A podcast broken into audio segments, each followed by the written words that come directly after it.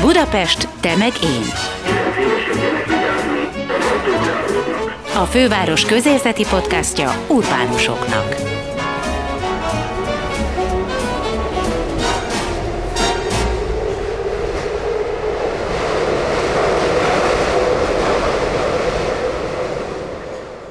Sziasztok, kedves hallgatók! Ez itt a Budapest Te meg én podcast. Benne Gellért Gábor és Veres Dóra köszönt benneteket. A mai adásban két vendégünk lesz.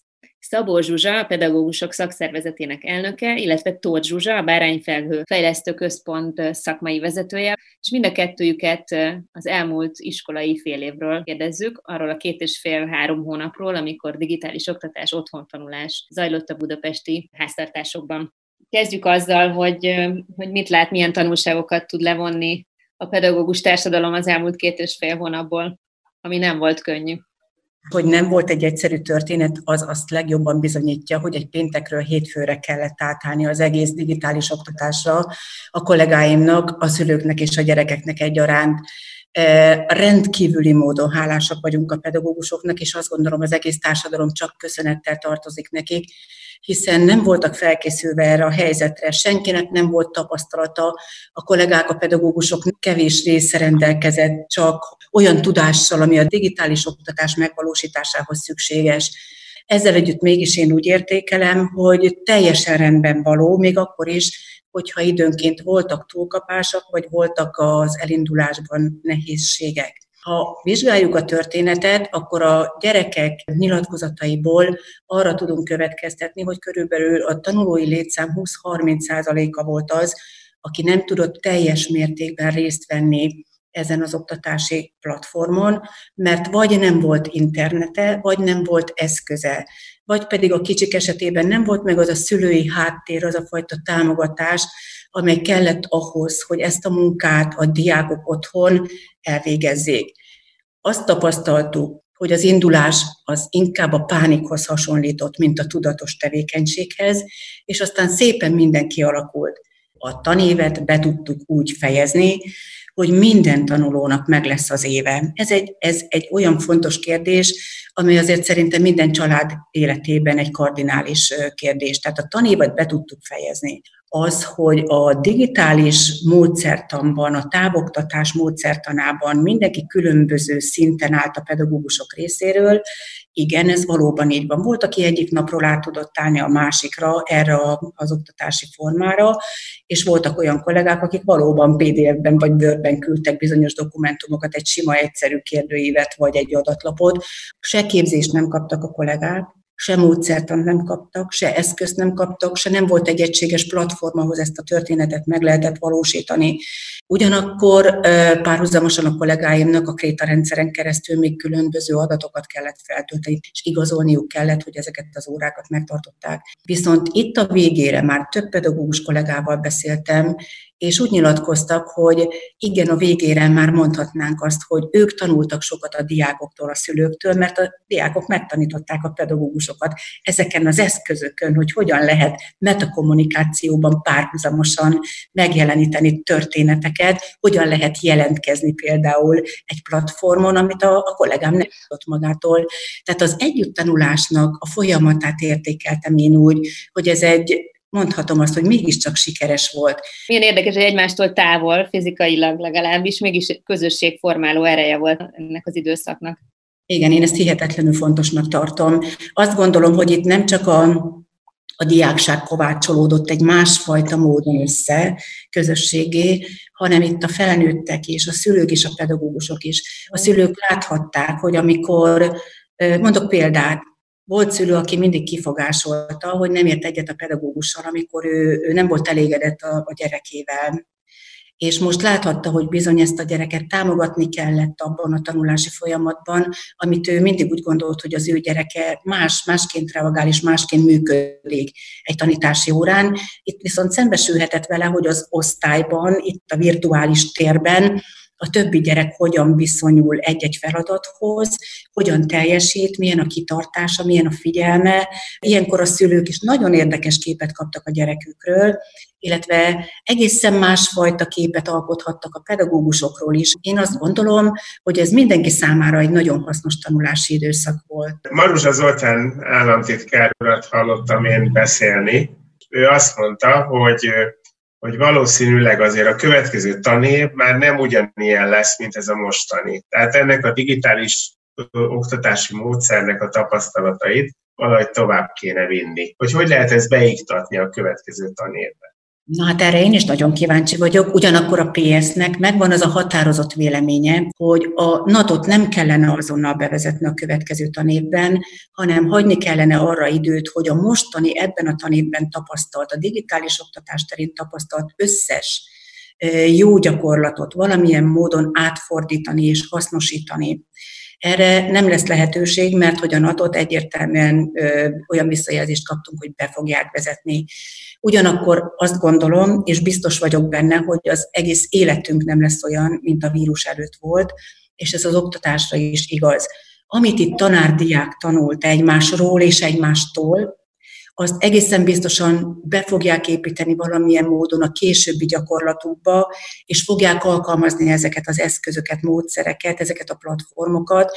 Csak én nagyon remélem, hogy már egy kicsit fejlettebb és magasabb szinten, úgyhogy segítséget is kapnak hozzá a pedagógusaink, valamiféle módszertant, valamiféle olyan egységes iránymutatást, amelyel könnyebben boldogulnak, és nem a saját önképzésük mentén, hanem már egy egy irányított képzés segítségével tudnak majd hasznosabbá válni ezen a területen. Jelenkor diákjait nem lehet olyan módszerekkel és olyan tudástartalmakkal oktatni, mint az előző század diákjait, tehát valamit mindenképpen változtatni kell, mert a gyerek érdeklődését fel kell kelteni, a gyerek érdeklődését fenn kell tartani, és használni kell azokat az eszközöket, amelyekben ő otthonosan mozog, még akkor is, az őket okító pedagógusok ezeken a területeken nem olyan biztonságos terepen mozognak, mint esetleg a tanítványaik.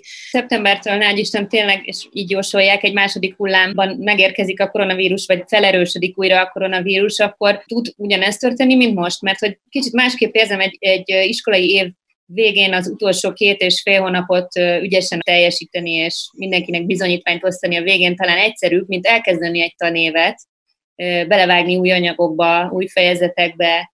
Szeptembertől ugyanez a felkészültségi szint eredményezhet-e ugyanilyen sikereket? Biztos vagyok benne, hogy nem, több okból nem.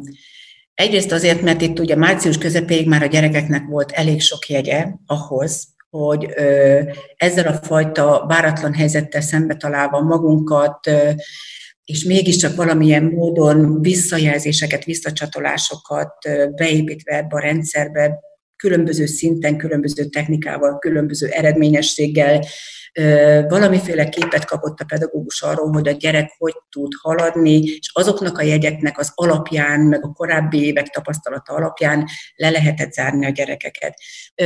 Igen, ebben önnek teljesen igaza van. Én is azt gondolom, hogy ezt a második felét ennek a történetnek így le lehetett zárni, de semmiképpen nem lehet úgy tanévet kezdeni, hogy csak és kizárólag erre alapozunk egészen új módszertana van, és egészen jelentősen más módszertana van a digitális oktatásnak, és a pedagógusoknak csak nagyon kevés hányada használta és tudta ezt a fajta módszertan. Semmiképpen nem hagyható magára a pedagógus, és nem hagyható olyan helyzetbe, vagy nem hozható olyan helyzetbe az oktatás, hogy felkészületlenül érjen bárkit is, és mégis eredményeket várunk el, ugyanolyan eredményt a diáktól, a pedagógustól, mint egy hagyományos, jól begyakorolt módszertan esetében. Senki soha nem kényszerítette a pedagógusokat, nem volt feladat, nem volt kötelezőség ezeknek a módszereknek a beépítése a tanítás folyamatába. Egészen biztos vagyok, hogy a tanárképzésbe meg kell jelenjen továbbképzésben meg kell, hogy jelenjen, mert most megtapasztaltuk, hogy enélkül nincs élet. Ez gyönyörűen bebizonyosodott. Maruzsa Zoltán ö, oktatási államtitkár azt is mondta, hogy 16-ától engedélyezi a nyári táborozást is. Egyes újságcikkek arról írtak, hogy akár az ott alvos táborozást is, miközben kicsit ellentmondást érzünk ebben. Azt gondoljuk, hogy hát hogyha nem tud egy iskolába teljes létszámmal visszamenni minden osztály, akkor egy táborban, ahol együtt alszanak, esznek, játszanak a gyerekek intenzíven együtt és egymás közelségében, talán nagyobb a veszély, mint egy általános iskolai oktatás esetében. Június 26-áig az iskolákban ügyeletet kell tartani. Ez megint csak abból a szempontból érdekes és fontos, hogy a járvány idején nagyon sok szülő otthonról dolgozott, vagy pedig kényszerült a szabadságát igénybe venni ahhoz, hogy az álláshelyét meg tudja tartani. Vagy pedig azért, hogy a gyerekét segítse, mert nem tudta a gyereket elhelyezni, tehát otthon kellett legyen azért a gyerekkel, hogy tanulni tudjon vele. Ez az egyik történet. A másik pedig az, hogy Miután most egyre inkább visszaáll a gazdaság normális működése, valószínű mindenki szépen sorban visszamegy majd dolgozni, a gyerekeket pedig el kell helyezni. Nagyon sok szülő szerencsés, mert el tudja a nagyszülőknél vagy a rokonoknál helyezni a gyereket, de akik nem tudják, nekik mindenképpen segíteni, segítenünk kell. 26-áig az intézményekben ügyelet lesz, itt még továbbra is lehetőség lesz arra, hogy a gyerekek fejlesztése megvalósuljon. Azok esetében, ahol a pedagógus majd jelzi, hogy látott egy lemaradást, esetleg akkor ez még egy hosszabb időszakban a következő évre a tudását megerősítheti a gyereknek. A többiek esetében, amik nyári táborba mennek, ott nekem is komoly félelmeim vannak. Én nem vagyok virológus és nem vagyok egészségügyi szakember, de azt gondolom, hogy ha ismerem a gyerekek személyiségjegyét vagy tulajdonságát, akkor abból nem az következik, hogy másfél méter, két méteres távolságot fognak tartani egymással, hanem egy másfél-két hónapos bezártság után egymás nyakába fognak ugrani. A szabályozásban van ilyen elvárás, hogy, hogy távolságot nem, tartsanak a gyerekek? Nem, nem, nem is lehet ezt megvalósítani, kizártnak tartom. Itt csak annyi reményünk lehet, hogy ez az egész járványhelyzet már lecsenget olyannyira, hogy nem lesz ebből baj. Az adás második felében Tóth Zsuzsával beszélgetünk, aki a Bárányfelhő Fejlesztő és Terápiás Központ szakmai vezetője. Bárányfelhőnél 13 év foglalkoztok esen is gyerekekkel, tanulási nehézségekkel küzdő gyerekekkel, és egyéb furcsaságokat a hátukon cipelő gyerekekkel. És ha jól tudom, ti a karantén időszak alatt is online tartottatok foglalkozásokat. Első kézből tudsz arról beszélni, hogy azok a gyerekek, akik amúgy is nagyon nehezen küzdenek meg iskolai tananyaggal, ebben az utóbbi két és fél hónapban hogyan viselték a terheket? Hát borzasztó nehezen. Tehát a, akár az iskolai tan, tananyagot vesszük, akár a, a mi terápiás folyamatainkat, borzasztó nehéz áthidalni ezt a, a személyes kapcsolatnak a hiányát. A gyerekek akkor beszélgetnek, hogyha valami tevékenységet kísérnek azzal a beszélgetéssel. Az, hogy ők leülnek, és ülnek egy helyben, és meg kellene nyilvánulni, az nagyon nem egy gyerek sajátosság. Tehát, hogy az nagyon-nagyon idegen. Tehát már eleve ennek van egy, van egy nagyon nagy nehézsége. Egy, egy hiperaktív, egy figyelem problémás, egy eleve tanulási problémákkal küzdő gyereknek, egy autizmussal küzdő gyereknek, ez pokoli nehéz volt. Az, hogy ugye ezeknek a gyerekeknek nagyon nehéz az önszabályozása, hogy azt a feladattudatot, azt a, azt a figyelmi szintet fenntartsa pusztán önmotivációból, hogy ott ül nyolctól, és csinálja a feladatokat, ez, ez nagyon-nagyon nehéz azok a, azok a gyerekek, akik semmilyen problémával nem küzdenek, tehát nagyon könnyen megy nekik a tanulás, vagy átlagosan megy nekik a tanulás, ott is nagyon nehéz. Tehát azért nincs ott az a, az a sok minden, ami egy iskolai helyzetben ott van. Nincsenek ott a barátok, nincs az, hogy várom a szünetet, és szünetben majd egy picit játszunk. Tehát egy csomó minden nincsen, ami egy iskola, amit egy iskolai helyzet megad. Szerintem azok a gyerekek tudták ezt a legkönnyebben megugrani, akiknek tényleg digitális oktatás volt. Tehát aki tényleg ott ült, és ott voltak a többiek.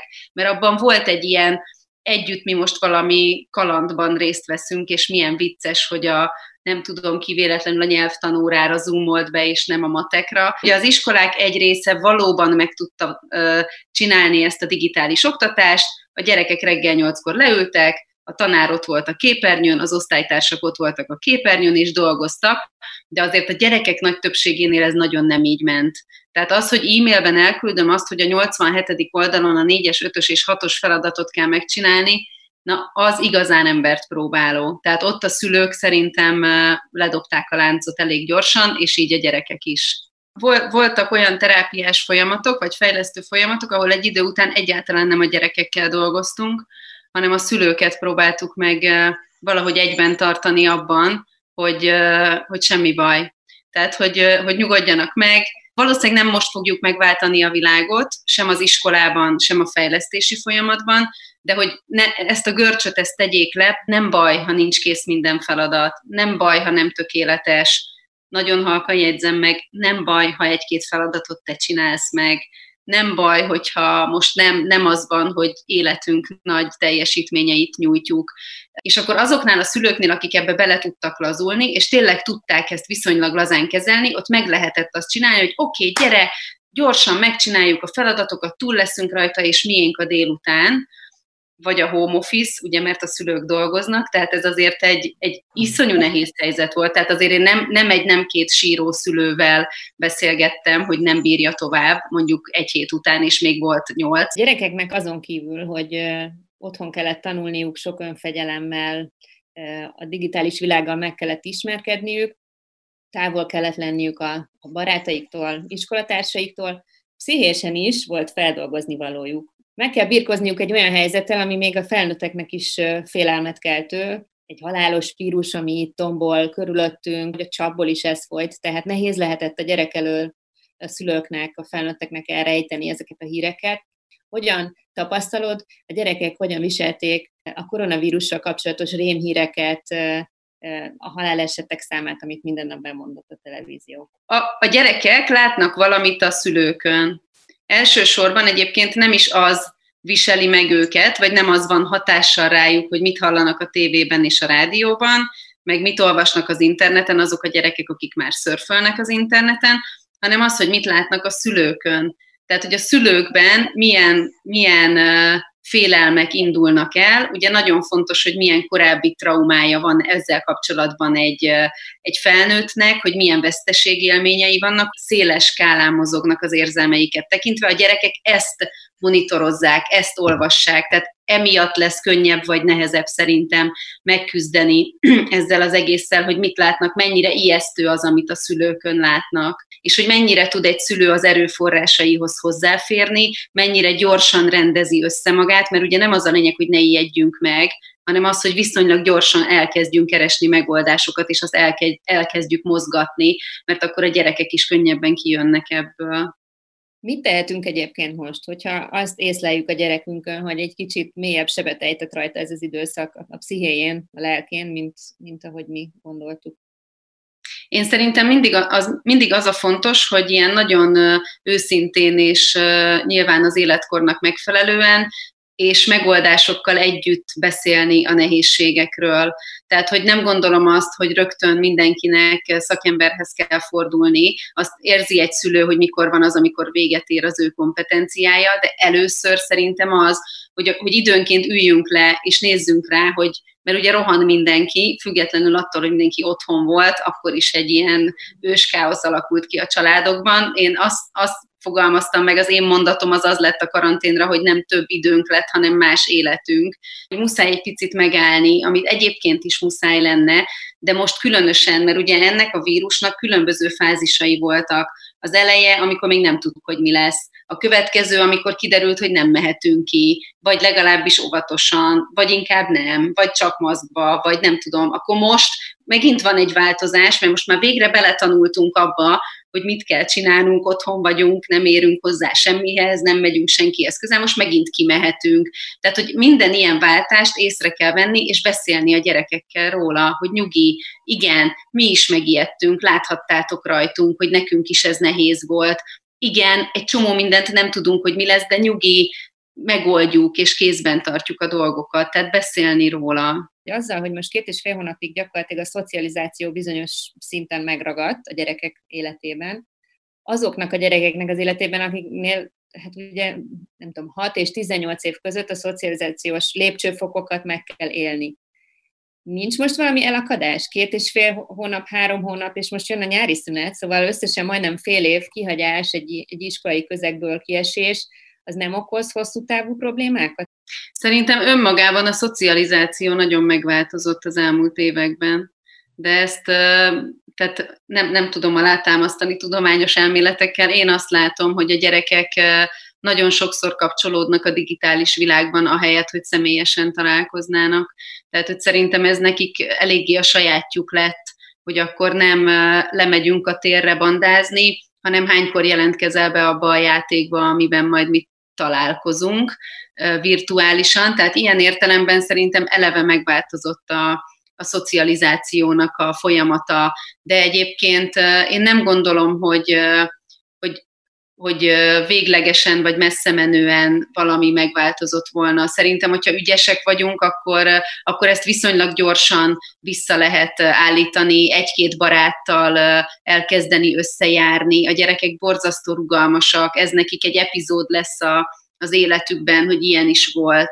De én nem hiszem, hogy ez maradandó változásokat okozna nekünk felnőtteknek szerintem nehezebb lesz. A digitális oktatásra egy kicsit visszatérünk. Az bebizonyosodott, hogy bár szoktunk beszélni a digitális oktatásról, de erre a magyar iskolarendszer nincs felkészülve, ennek most bizonyítékát adta. Nyilván mindenki megdicsérte a másikat, mert hát mindenki megtette a magáét, de hogy kialakult az őskáosz, ez nem kérdés. Viszont elhangzottak olyan érvek, hogy oké, okay, eddig nem volt digitális oktatás, de egyrészt lehet, hogy igény lenne rá, és lehet, hogy be kéne vezetni valahogy majd ezt a magyar tanrendbe is, csak még senki nem tudja szerintem, hogy hogy. Szerinted erre szükség van egyáltalán a digitális oktatásra, és ha igen, milyen szinten? Hát én őszintén azt, azt gondolom, hogy egy kicsit félnék tőle, hogyha hogyha lenne digitális oktatás úgy véglegesen, így is, így is egyre nehezebb a gyerekeknek a szocializáció, szerintem a túl sok digitális világ miatt, tehát a túl sok virtuális világban töltött idő miatt. Amíg az iskolában sem lesz személyes kapcsolódás, az szerintem megnehezíti egyfelől. Másfelől meg igen, olyan, olyan dolgokra lehetőséget ad, hogyha valami miatt valaki, nem tudom, például el tudom képzelni, hogy egy hosszú kórházi bentfekvés alatt, az milyen jó egy gyereknek, hogyha mondjuk egyébként oda tud figyelni, vagy egyébként nem olyan problémával van kórházban, hogy ott lehet, és ő is részt vehet. Tehát el tudok képzelni olyan területeket, ahol szuper lehetőségeket nyit meg. De, de azért azt remélem, hogy nem fogja átvenni az uralmat a digitális oktatás. Nem is tudja, mert igen, bebizonyosodott, hogy nem, nem annyira tud működni. Tehát a legtöbb iskola erre nem volt felkészülve. Most úgy néz ki, hogy táborokat engedni fognak. Én úgy tudom, hogy ti szoktatok tábort tartani. Egyrészt ennek hatására fogtok-e tábort tartani? És mit gondolsz, hogy, hogy egy ilyen helyzetben, amikor van is vírus, nincs is vírus, vagy visszajön, vagy nem jön vissza, távolságot kéne tartani. Tehát mi, mi most, amit ti kitaláltatok, mit fogtok csinálni? Hát nagyon sok dilemma van mögöttünk, és nagyon sok féle nézőpont, mert ugye mi elég sokan dolgozunk együtt, és, és igen, fogunk tábort tartani, nem tartunk ott alvóst, azt eddig sem tartottunk, nagyon limitáljuk a létszámot, eddig is limitáltuk, tehát nekünk eddig is 10 gyerek volt a maximum, most mondjuk 8 gyerek a maximum, mi nagyon nagy helyen vagyunk, nem lesz egyszerre párhuzamosan több tábor, tehát hogy, hogy amennyire csak tudjuk, megpróbáljuk a lehető legbiztonságosabban csinálni, de pont ez, amit mondasz, hogy ez egy láthatatlan dolog, igazából nem tudjuk, hogy mi, mitől, meg mi ellen kell védekeznünk, megtesszük azokat a dolgokat, amiket mindenki mond, hogy meg kell tenni, megpróbálunk, tehát tényleg minden, nem sorolom fel, mindenki unásig tudja, hogy milyen védő megoldásokat kell csinálni, de azért felvet problémákat, igen, hogy, hogy megtartunk-e például egy olyan tábort, ahol, ahol pici gyerekek vannak. Én azt gondolom, hogy én mindig bízom a gyerekekben, hogy meg lehet nekik magyarázni, és lehet nekik mondani, hogy mit szabad és mit nem, hogy, hogy vigyázzunk egymásra. Tehát sokszor kell ezt elmondani, sokat kell erről beszélgetni, én bízom abban, hogy a gyerekek ezt meg tudják tanulni. Nyilván a piciknél jobban oda kell figyelni. Mit gondolsz, hogy a jövő év hogy fog indulni? Nyilvánvaló módon mindenkinek másképp segítettek, máshogy segítettek. Valószínűleg a gyerekek sokkal másabb tudásszinten és színvonalal fognak érkezni, mint amit a tanárok tudnak róluk. Szerinted mi fog történni? Mi lesz az első egy pár hónapban? Azt remélem, hogy ismétlés.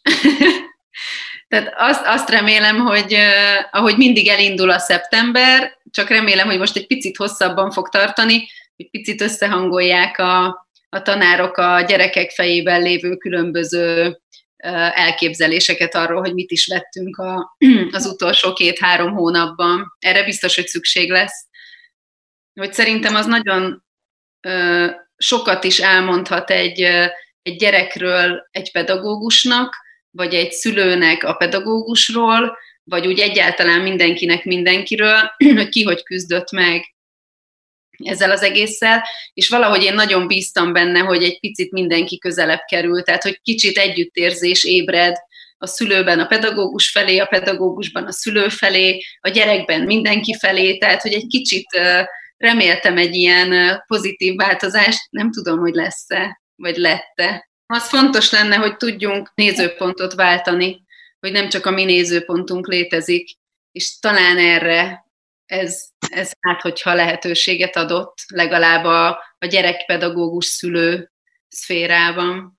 Ez volt a Budapest Tömegén Podcast, melyet Budapest városarculati cégének megbízásából a Kinopolis Kft. készített. Ha tetszett, kövessétek az énbudapesten.hu oldalt és Facebook oldalt, és figyeljétek a további Budapest Tömegén adásainkat, illetve köszönjük, ha ellátogattok a Kinopolis Budapest Facebook oldalára is, és meghallgatjátok, megnézitek más munkáinkat is. Gellért Gábor műsorvezetőtársam és Máj Tamás hangmérnök kollégám nevében is búcsúzom, Veres Dórát hallottátok.